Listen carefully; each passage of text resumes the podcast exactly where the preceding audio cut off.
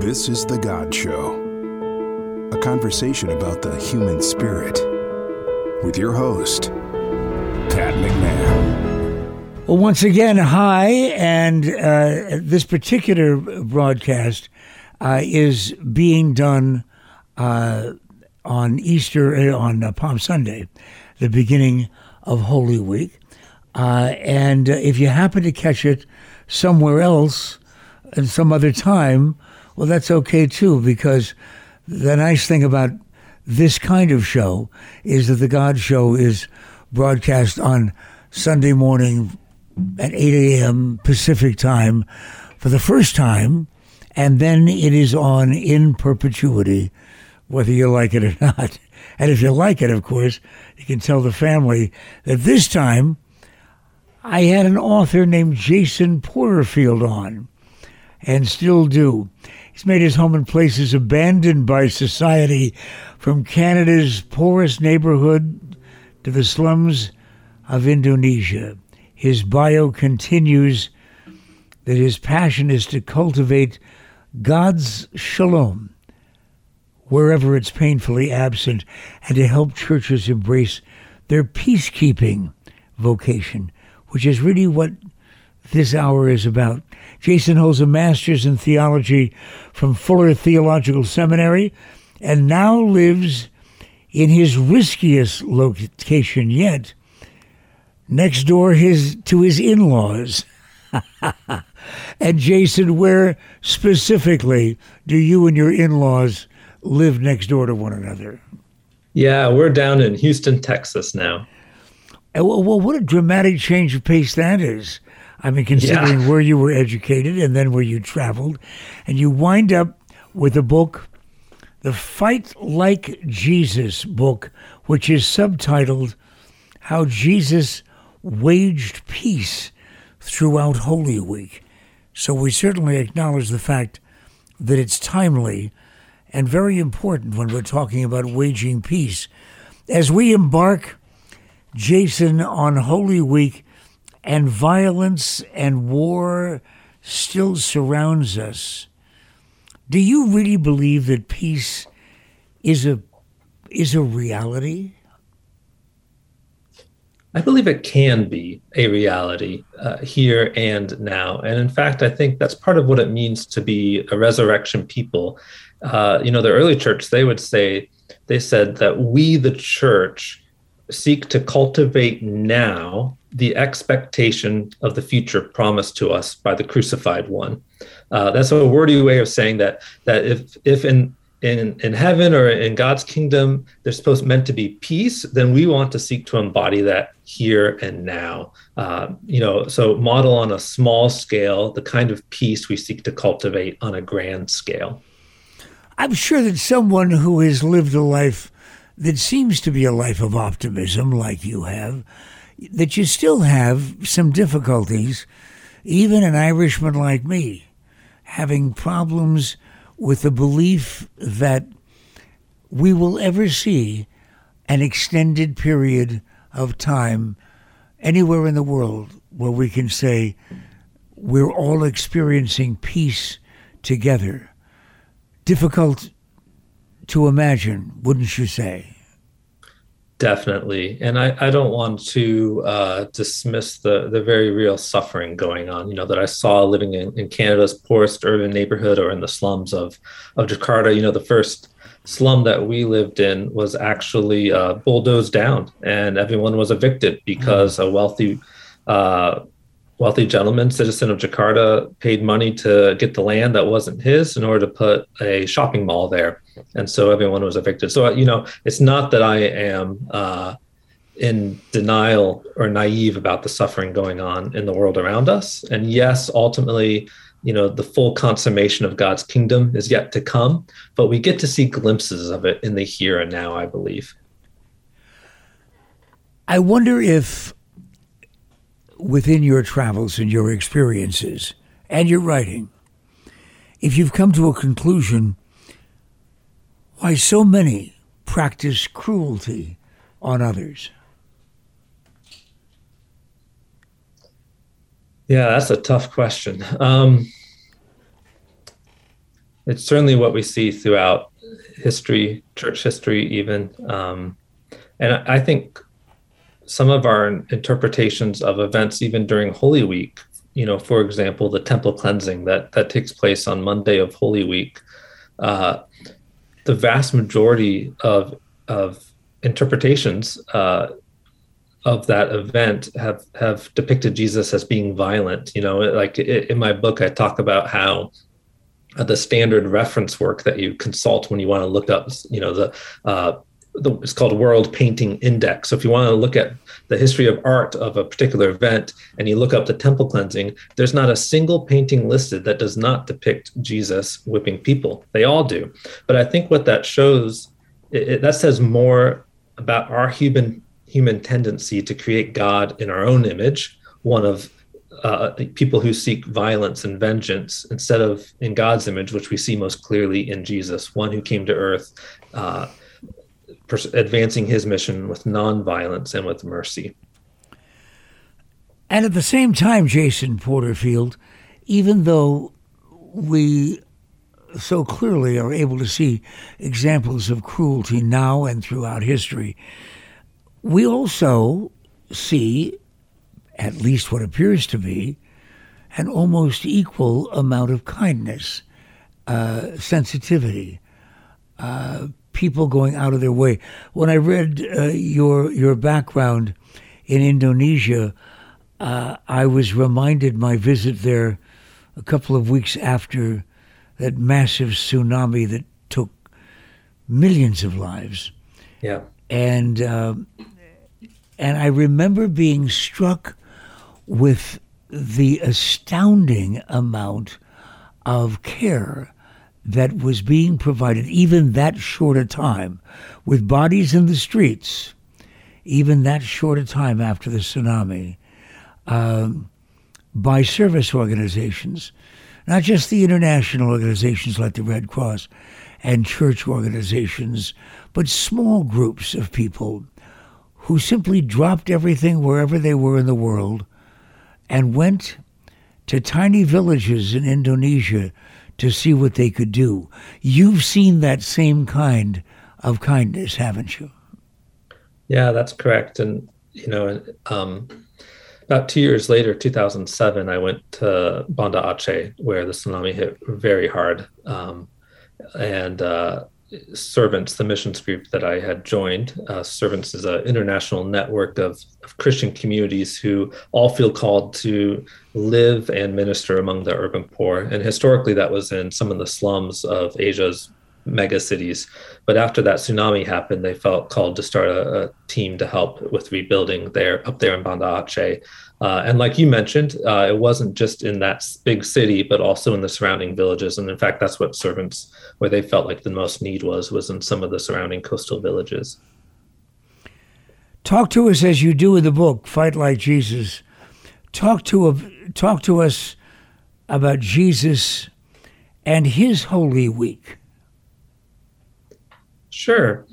Yeah, you know, the inspiration for this book came actually when I was living in Canada's poorest urban neighborhood. It's a section of Vancouver, so this beautiful city, uh, mountains. You know, I like to talk about how you can get sushi for as cheap as McDonald's. I mean, it's like heaven's on heaven on earth. You know, um, but but they had this really uh, poor neighborhood that's just about four by eight city blocks. And uh, Servants was starting a new community there. And so I, I helped with uh, join that community. So it was actually New Year's Day, 2007. It's easy to remember, you know, start of a new year and a new chapter in my life.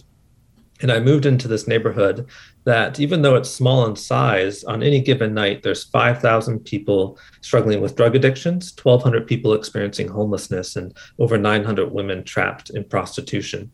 So that was about the extent of my homework before I moved there. I knew about those statistics. But I was shocked when just three weeks after my arrival, the jury trial began in a nearby courthouse for Robert Pickton, the man we would all soon learn was Canada's deadliest serial killer. Mm-hmm. So, for over the previous decade, he would periodically drive into the downtown east side, pick up one of the women engaged in prostitution, take her back to his farm, and kill her. And by the time of his arrest, as he later confessed to an undercover cop posing as a cellmate, he had butchered and fed to his pigs the bodies of 49 women, just one shy of his goal. And so, needless to say, my, my neighbors were scared. They were uh, distraught and, and they were angry. You know, why had the police been so slow to listen to their cries for help? Surely, if, if Pickton's victims had been prominent women from the from the center of society, he never would have been able to kill so many people. And so I moved to the downtown east side thinking of myself as a peacemaker. That is to say, I, I, I believed God was asking me to contend for the flourishing of this beautiful yet broken neighborhood. But it, it didn't take long before my neighborhood's brokenness broke me. And so one day I, I, dragged myself to church with what felt like my last ounce of energy, and I plopped down in the pew, and it turned out to be Palm Sunday, like you already said, the first day of Holy Week. And as many churches do, this church turned the day into a joyous occasion. So, you know, many of the scenes you all, your listeners will be familiar with children parading through the sanctuary, waving palm branches, everyone chanting Hosanna. We all sang upbeat hymns. And I was just in no mood to participate. So I sat in the pew and I remember just uh, crying out to God in prayer and saying, God, I, I believe you're still in the resurrection business. I, I believe you still breathe new life into dying communities. So I beg you, teach me how to be a peacemaker. And Pat, this was this was one of those rare instances where, at least for me, it was it's rare, where the answer to my prayer came very fast. So soon after, the the pastor just uh, got up to preach, and I just wasn't in any mood to listen to his feel good message. So I decided, hey, I'll open up the Gospels and find one of their accounts of Palm Sunday and read it. So that's what I did. I randomly chose Luke's Gospel. And that's when I noticed something that's forever changed my life. I mean, it's taken years to, to unpack the implications of that discovery, which is the fruit of that being this book. But as I sat in that pew all those years ago, I noticed, you see, Luke tells us that as Jesus made his triumphal entry into Jerusalem, or what I might call his not so triumphal entry into Jerusalem, Jerusalem, Shalom, the city whose name means peace, we read that the crowds were shouting cheers, but Jesus was shedding tears. I had never noticed that before. Maybe it was because my emotions finally matched Jesus's grief instead of the crowd's glee on that day. I don't know. And thankfully, we don't have to guess uh, or speculate about the cause of Jesus' sorrow. Because Luke tells us that when he could remain silent no more, he cried aloud for all to hear, If only you knew on this of all days the things that make for peace. You, so, you continue to repeat that lament throughout the book. Why? Well, I, it's because I've come to believe that it is the interpretive key to everything Jesus does throughout his final days. I mean, think about it. The scriptures only describe Jesus weeping one other time, and that's at Lazarus's at his death, mourning with others who are mourning before he raises Lazarus. But this time, only Jesus is is crying, and, and so you know the passion with which he spoke this lament i think reveals the depth of his concern and so, what we know from this lament is that at the start of Holy Week, more than anything else, the thing that Jesus had on his mind was that he longed for people to know how he makes peace. Now, I think, you know, one of the reasons I used to brush past this lament was because I thought I knew what it was alluding to. You know, sure, Jesus's orig- original listeners didn't know the things that make for peace, but we have the benefit of, of, you know, 2020 vision in hindsight, right? The answer is obvious. It's the cross, the old rugged cross. That's how Jesus makes peace. I still believe that answer is true. I mean, it's wonderfully true, foundationally true, but it's not the whole truth. When Jesus spoke of things in the plural that make for peace, he revealed that his peacemaking operation would be multifaceted in nature. And so what I assert in the book is that Jesus with you know each day Jesus contended for our peace and each day of Holy Week Jesus sought to correct the misguided methods that we use to make and maintain peace.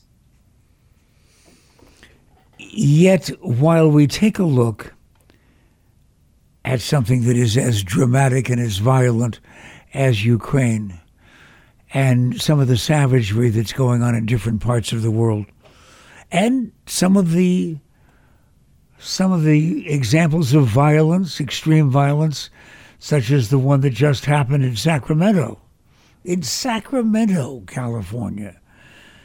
I wonder if you can look back historically at the wars within wars within wars and honestly answer the question Jason, have we improved at all when it comes to all of us living in peace at some time with one another?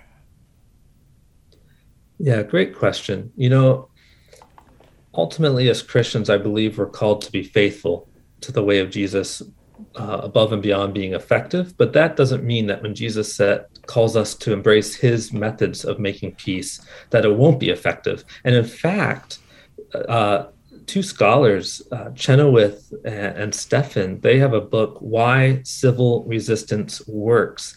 And they did a statistical analysis looking at the historical record of all conflicts from 1900 to 2006.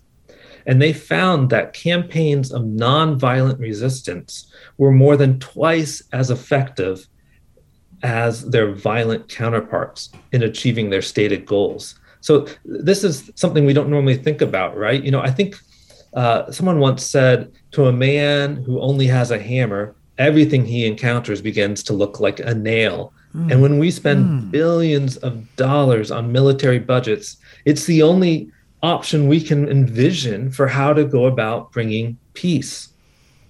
That those same authors, that I, I do want to point out, you know, they looked also at the historical record of anti occupational struggles. So that's like what's going on in Ukraine right now, right?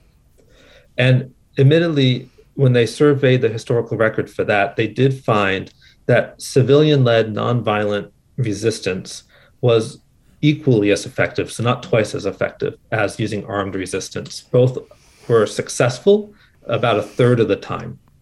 Uh, that's it. So more often than not, it failed. But in their same research, they found that uh, even if it failed, or even if it succeeded, sorry, armed resistance always resulted in a much higher loss of human life and destruction to infrastructure. And we're seeing that in Ukraine right now. Um, and, you know, since you bring up Ukraine, I, I would just say, you know, um, so back in 2015, the, the Kiev International Institute of Sociology, they actually conducted a representative, a representative national survey. Uh, and they asked the question of Ukrainians for the first time, what's your preference for resistance if a foreign armed invasion and occupation of our country was to occur? And this was 2015. So I'm sure everyone was picturing Russia. You know, the capture of Crimea and the Donbass regions had just happened. And mo- the most uh, the, the highest percentage of response was for civilian led nonviolent defense. And that's because Ukraine has a history of effective nonviolent resistance, something that doesn't get into the news a lot. Um, and so, in my mind, you know, Putin's his his greatest strength in the war right now is his military might you know, I mean, with 6,000 nuclear warheads at his fingertips, he's effectively sidelined NATO from getting directly involved militarily. But Putin also has a great weakness, one that we heard a lot about early on in the conflict, and that's that he lacks significant support for the war among his own people. And what little support he has is based on a lie, a lie that requires ever increasing amounts of energy to keep to keep the truth suppressed there's a flip side, though. Ukraine's greatest weakness is their military is no match against Russia. And despite having significant global support, no allies dared to participate directly in the fighting for fear of sparking World War III, right? But the people of Ukraine also have a great strength, and that's their passion and their unity and their willingness to die to protect their homeland. And my concern is that when Ukrainians violently resist Russian forces, they're in effect trying to overcome Putin's greatest strength with their greatest weakness. And in fact, such armed resistance when when Ukrainian leaders speak of Russian troops as evil or the enemy, it actually benefits Putin because it helps him galvanize support for the war within Russia and thus overcome his primary weakness. And so, you know, I just think, man, if only Ukrainians could resist Russia's military invasion in a way that targets Russia's greatest weakness and utilizes Ukraine's greatest strength. And the good news, I believe, is that there is a way. And it's the way of active nonviolent resistance that Jesus embodied during Holy Week. And I, you know, I don't know if all of Ukraine would embrace this approach, but I, would hope, and there are glimpses and examples coming out of, of, Christians and church leaders and grandmothers and grandfathers engaging in this courageous, bold, nonviolent resistance. Well, Pope Francis actually, uh, just a few days ago, uh, said that he would consider going to Ukraine uh, if it would do any good, and was taking a uh, a, a very strict position uh, in opposition to uh, the cruelties that have been going on uh, now for the last few weeks. Um, do you think that church leaders can have any influence at all? I do. Um, and in fact, um, about two weeks ago, I actually had a dream, and I'm not saying this dream's from God, but I think when you immerse yourself in in devising creative nonviolent approaches to to resolving conflict. You just find yourself thinking about creative ways in which we can can do just that. And so a couple of weeks ago i had a dream in which uh, pope francis actually and other church leaders met in kiev and they set up a barricade across one of the bridges. This was back when there was still the 40 mile long Russian convoy. Mm-hmm. And so it was the bridge they would have had to cross, at least in my dream, uh, to get into Kiev. But instead of just any barricade, it was a table that stretched the whole width of the bridge. And then they shackled themselves so that they couldn't be removed Ooh. from it. And on the table was a banner that said, We refuse to be enemies. And they had food and water for the Russian soldiers. Um, and, and actually, in my dream, the, the scene played out in two different ways. Uh, the first, you know, the Russian tanks come and they see them and they just bulldoze right over them. But there are some grandmothers and grandfathers behind them that had a second table set up and they finally stopped. Uh, but in, in the other scenario, they stopped, they got out, and they talked. And, and these church leaders just kept pleading, you know, you're not our enemies. Uh, just go home. Uh, we refuse to be enemies. Your dream should be bought by Netflix and on the air next week. That that's powerful. That's powerful stuff. And you know, if anyone is a student of history too, on the subject of peace and the absence of it, uh, it's uh, it's interesting because as you go back through societies and cultures, uh, it always seems to be one culture infringing on the freedom of another. And the results are death and destruction. But as a child of the 60s, I keep looking back on that period of time with peace and love and flower power and a whole bunch of young people uh, gathering together in uh, different parts of the world, not just the United States, not just the West, but gathering together. And we still recall that picture of the young woman putting the flower in the muzzle of that that military person's rifle. Uh, historic, almost as historic as the man in Korea or in China standing in front of the tank. What happened to flower power that seemed to be such a force in the 60s? Was it just not real? Hmm. No. Um, you know, I think those who often wage peace in the way of Jesus are often on the margins of society and their stories often don't get told. So you hear about the Crusades, but you don't hear the stories of like St. Francis marching to where the battle was raging and pleading with the Christians to stop slaughtering Muslims. And when they refused, going unarmed to the other side and spending a couple weeks speaking with the Sultan there about the peace teachings of Jesus. And in fact, that Sultan is said to have said, if all Christians were like this one, there would be no fighting among us. You know, we, we don't hear stories like that, but it still happens. And perhaps one can say, and there are those who are saying now in our audience, yes, it happens, but not often enough. Is there any culture that you've studied, Jason, that has been for an impressive period of time uh, free of violence and an example of long term peace? Hmm. You know, I, I wouldn't consider myself uh, a historian, and so uh, that's probably not my area of expertise. I, I can give one example that I give from the Good. book Good. of how. Sorry, go ahead, Pat. No, I said that's good. One example is better than most that we have. So, you know, at the end of uh, of the book, Fight Like Jesus, I, I I basically say, okay, now we know the things that make for peace. Now we know how Jesus makes peace, and and the real question that remains is, what will we do with this knowledge? And so I give I give three historical examples, and one of them is of Bishop Kirill. Uh, he was a bishop in the Bulgarian Orthodox Church during World War II. And I believe, you know, he, his life is a beautiful example of modeling the things that make for peace. And so uh, his government actually allied with the Nazis and agreed to deport every Bulgarian Jew. And when Kirill learned about this, he plotted a courageous act of civil disobedience.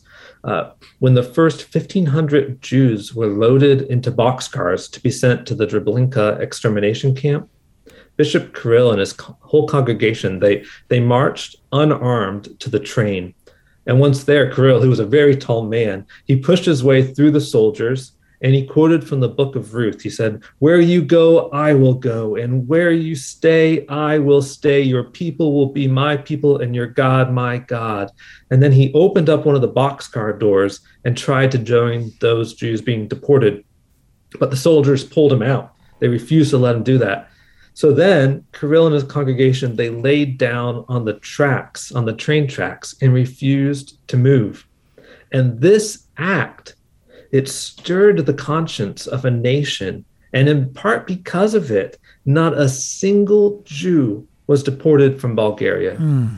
during World War II. Mm. I love that story. And by the way, uh, there are a number of them in the book called Fight Like Jesus by Jason Porterfield. Uh, an intriguing title because I don't think that the vast majority of people or the vast majority of Christians think of Jesus as a fighter. Why do you? Great question. Yeah. You know, so my theology would be that uh, uh, kind of Anabaptist theology, and and in Anabaptist history, there's a debate. Uh, so they they are often committed to nonviolence, um, but there's there was a debate that's been going on for centuries of what does that pacifism look like? Is it passive? Do we do nothing and kind of retreat from society, or is it an active, nonviolent waging of peace? this contending, this fighting for peace in ways that refuse to use violence. And I can understand that debate when you look, for example, at Jesus's peace teaching in the Sermon on the Mount. You know, love your enemies, turn the other cheek. There, there's the verse, do not resist evil, although I think the, the better translation of the Greek is do not violently resist an evil person. You know, Jesus resisted evil with every fiber of his being. Uh, but when you look at, at those verses, let me maybe situate it back in in in the downtown east side so there i really struggled to know how to apply jesus's peace teaching you know how do i love my enemies and my neighbor when my enemies are currently oppressing my neighbor what do you do and, and the, the reason I, I was so passionate about writing this book and is because I've come to see that if you want to learn how Jesus makes peace, there's no better place to look than Holy Week. And so I'm inviting readers, come learn from the greatest peacemaker's greatest week. And the great thing about Holy Week is that it is the main stage on which we get to see Jesus put all of his previous peace teaching into action. So, formally abstract principles, you know, uh, like uh, uh, love your enemies, they become grounded in concrete examples. And so, when you look at how Jesus waged peace throughout Holy Week, I think it settles that debate. Is uh, Jesus's approach to peacemaking is it passive? It's really hard to argue that when you look at uh, his actions throughout Holy Week. And, and so, this book I go day by day Palm Sunday, Monday, Tuesday, Wednesday, Thursday, Friday, even Silent Saturday, and then Resurrection Sunday. Around the world, Jesus is known by Christians and non Christians alike as the Prince of Peace. It's one of the most common titles he's given. Yet our planet has never known total peace. Does that mean Jesus was a failure? No, um, but I do believe Jesus is still crying, and I do think tears are still streaming down his face, and I think he's still pleading. If only you knew the things that make for peace. If only you'd embrace embrace my approach to peacemaking. We were we were uh, attracted to uh, the the book primarily initially because of the title fight like Jesus. And as you've said, pacifists are often thought of as being that wussy guy who gives up immediately when it comes to any kind of a conflict. Uh, I don't think I, had, before your book, that I had ever thought of Jesus as a fighter. Uh, I've always thought of him as someone who, uh, through parables, through teaching, and through example uh, was a uh, was a person that people simply wanted to identify with, and yet you still identify with him as a fighter. I'd like you to pursue that just a little further, if you will, Jason Porterfield. Sure, great question. Well, maybe I can walk through a couple of the day's events in, in brief. So Palm Sunday, the triumphal entry. What what is the, what are the crowds doing? It says it says they're shouting Hosanna, which Hosanna. You know, I I always thought it was a synonym of like Hallelujah. You know, but Hosanna comes from the Aramaic word Hoshiana, which means liberate us now, uh, deliver us, we plead. It's it's a, a cry for help and then they it says that they they uh, repeat a line from Psalm 118, "Blessed is he who comes in the name of the Lord." But then they add a few words not contained in the psalm: "The King of Israel."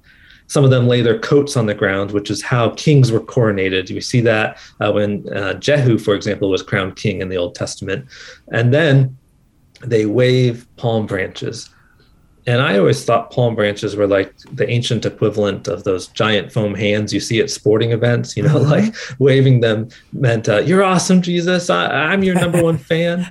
But they actually, uh, palm branches were an important historical symbol uh, for the Jewish people. About 200 years before, almost exactly 200 years before, uh, the Seleucid Empire had ransacked Jerusalem, slaughtered an unclean pig in the temple, and sprinkled its blood throughout the temple.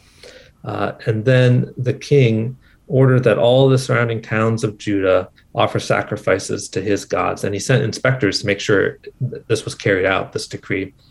Well, one of his inspectors went into the little town of Modin, and one of the Jewish priests agreed to offer that sacrifice. But an elderly Jewish priest there, uh, he lunged forward, stabbed the apostate to death, killed the inspector, tore down the altar, and then fled.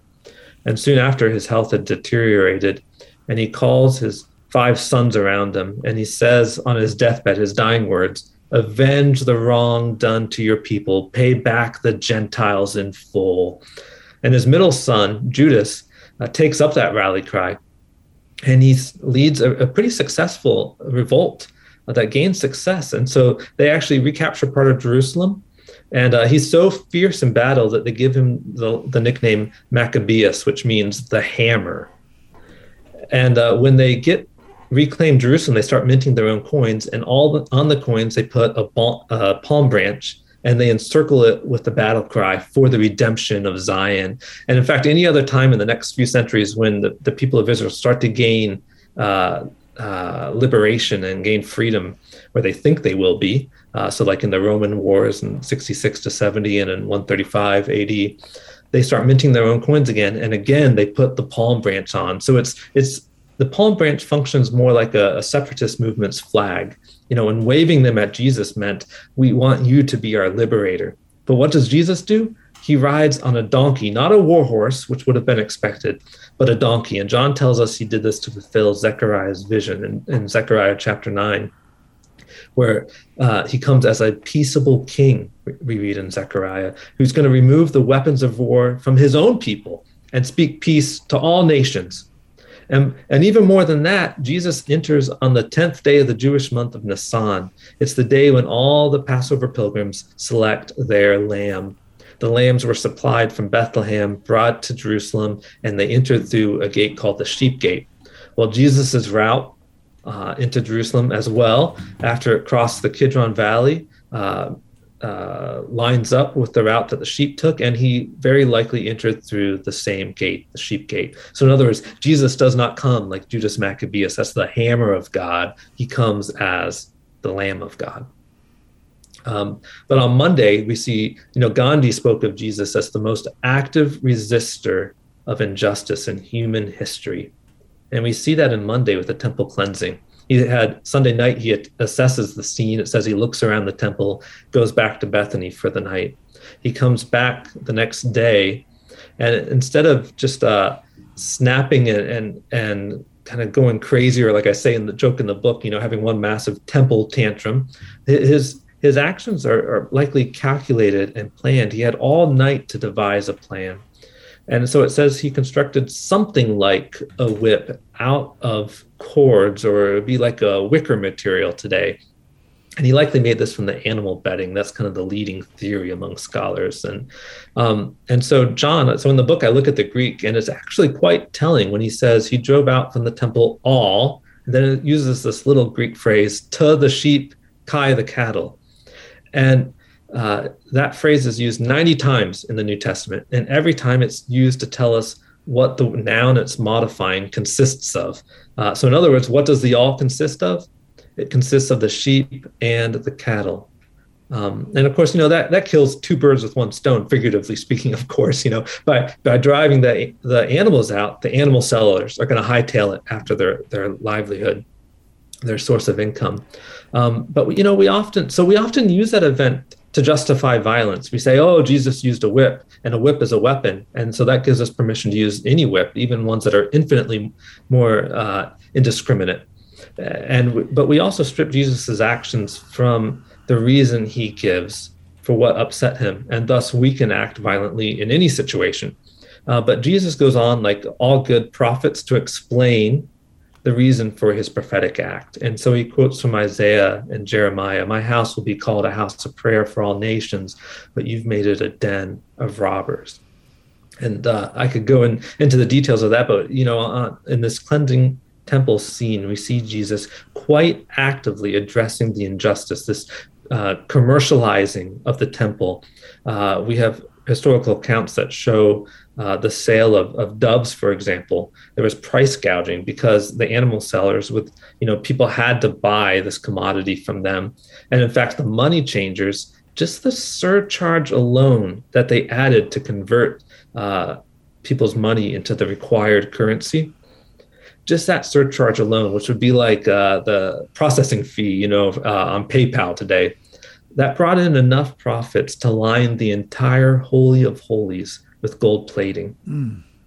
And so Jesus, you know, temporarily decommercializes the temple with this act. And then it says that the blind and lame are welcomed in to this court of the Gentiles, where the, the Gentiles have been corralled within this court that wasn't part of the temple's original blueprint, but they come in and Jesus heals them. And their inclusion in the temple is just as much of a miracle as their physical healing.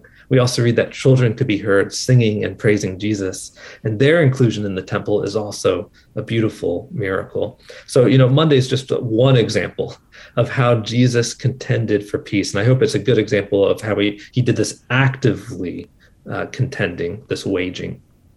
Our conversation on the God Show is with Jason Porterfield this week.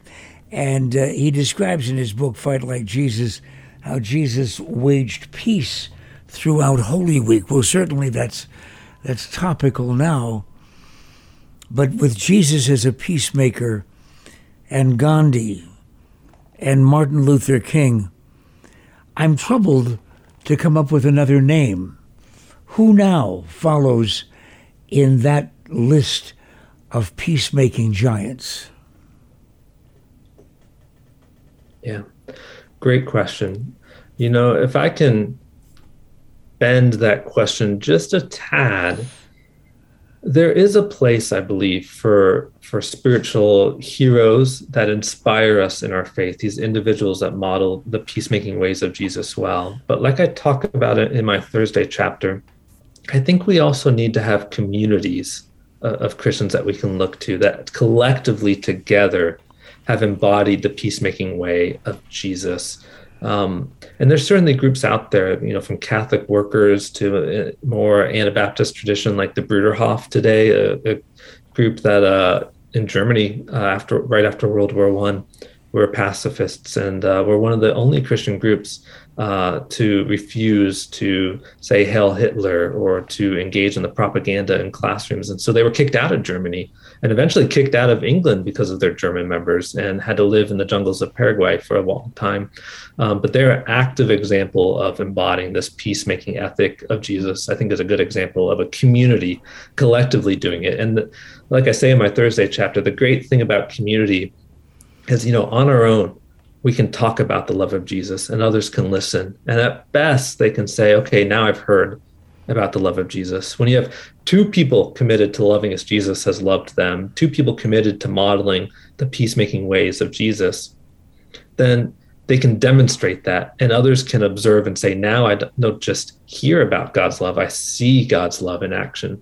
But the beautiful thing, the miraculous thing about community, once you have at least three people it creates a space into which others can enter and actually experience God's love, experience the peace of Christ. And, and that was my experience in, in Vancouver. You know, I didn't move there uh, and, and minister on my own, but on my own, I did try to be a good neighbor. So, you know, I'd probably probably average an hour or two most days walking the streets, uh, prayerfully striking up conversation with my homeless neighbors. I'd volunteer at a soup kitchen serving food, but afterwards just sit down and share a meal with them. Uh, you know, I was always looking for an excuse to to treat a neighbor and, and myself to a nice cup of coffee at one of the local cafes.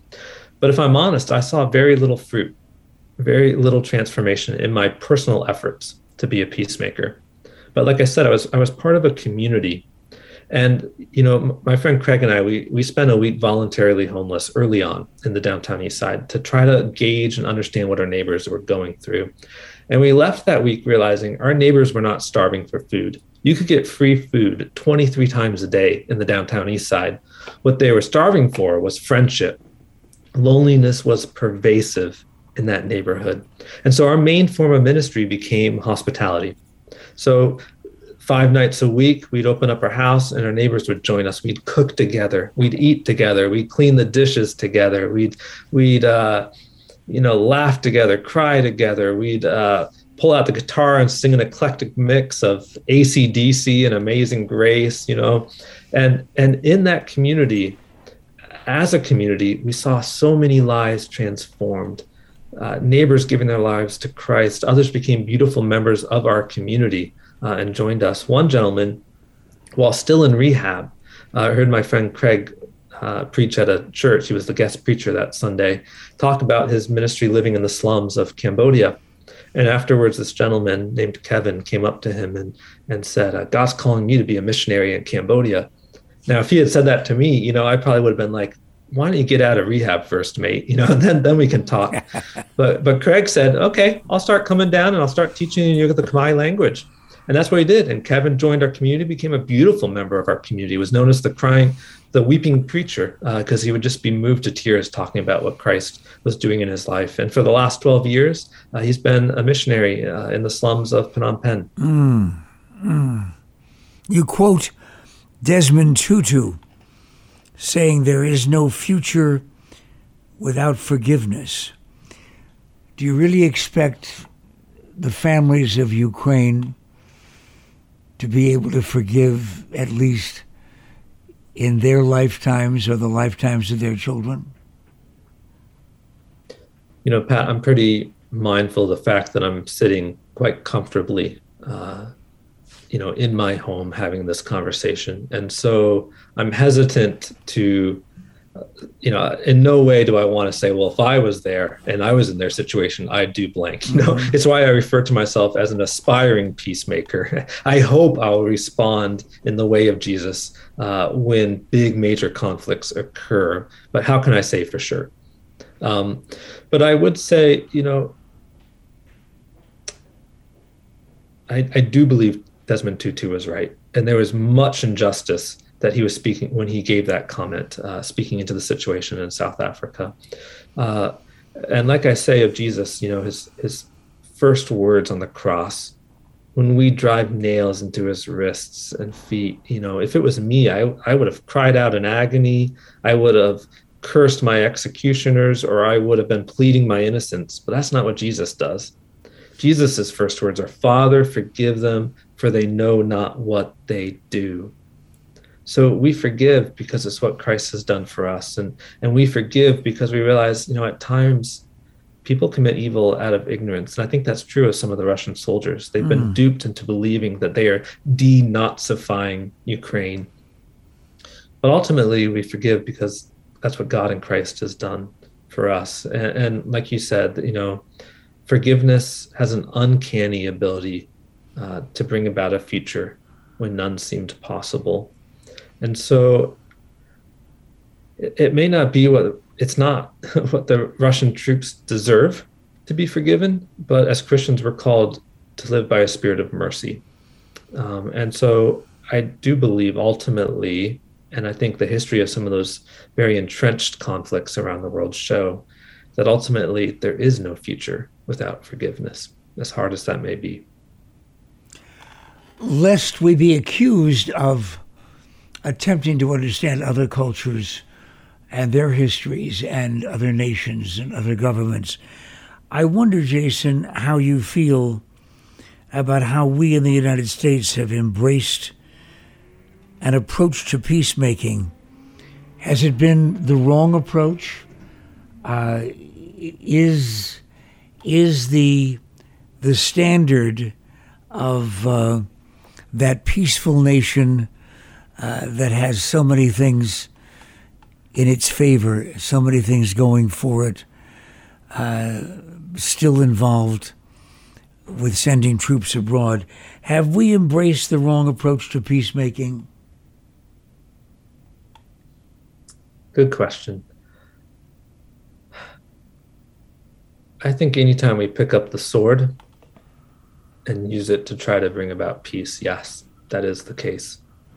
Um, you know, Matthew Bates in his book Kingdom Allegiance, he does a, a, great job pointing out that the Greek word we always translate as faith, it's the word pistis in Greek.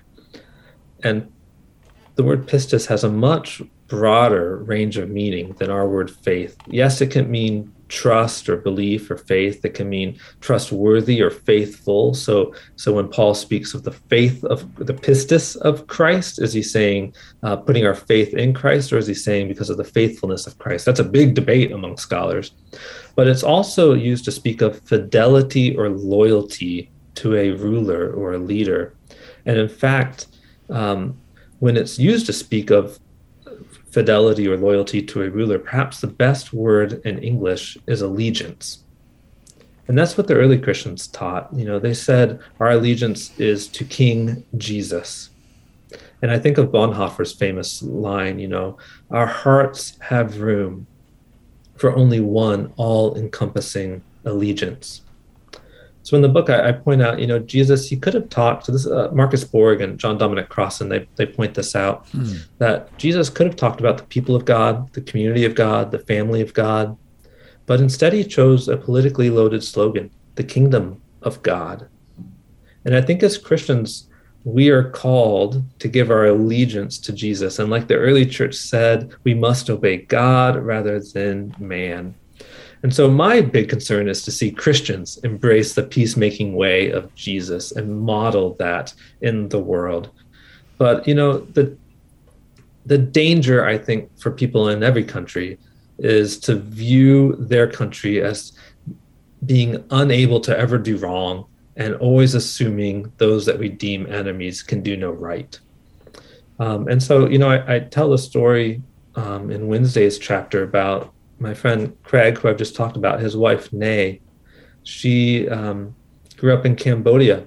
And, you know, back uh, during the Vietnam War, Nixon and Kissinger, from the halls of power in Washington, D.C., they thought, okay, we can win the war in Vietnam and bring peace to the area if we bomb Vietnamese troops hiding out in neighboring neutral Cambodia. And so, over four years, they bombed 113,000 Cambodian sites, which with a blast force, according to uh, the U.S. government's own records, which the UN says is drastically underestimated, but according to the lowest numbers given, it was a blast force equal to the nuclear bombs we dropped on Japan 14 times over. And because of that, th- there's uh, internal memos that show that a man named Pol Pot used our bombings to gain recruits for his Khmer Rouge. And a couple years later, he overtook the capital city and, and began a genocide. Uh, he spoke of uh, uh, returning the country to, to year zero and making an agrarian society. And my friend Nay her dad was killed uh, in that genocide, and her mom and aunt were forced to work in the rice fields while she and her uh, young brother, they were both under the age of five, had to fend for themselves. And as malnutrition set in, her mom decided to make a daring escape. And so they would travel at night and then uh, hide out in the jungle during the day. And eventually they made it out of the country into a refugee camp and ultimately to New Zealand.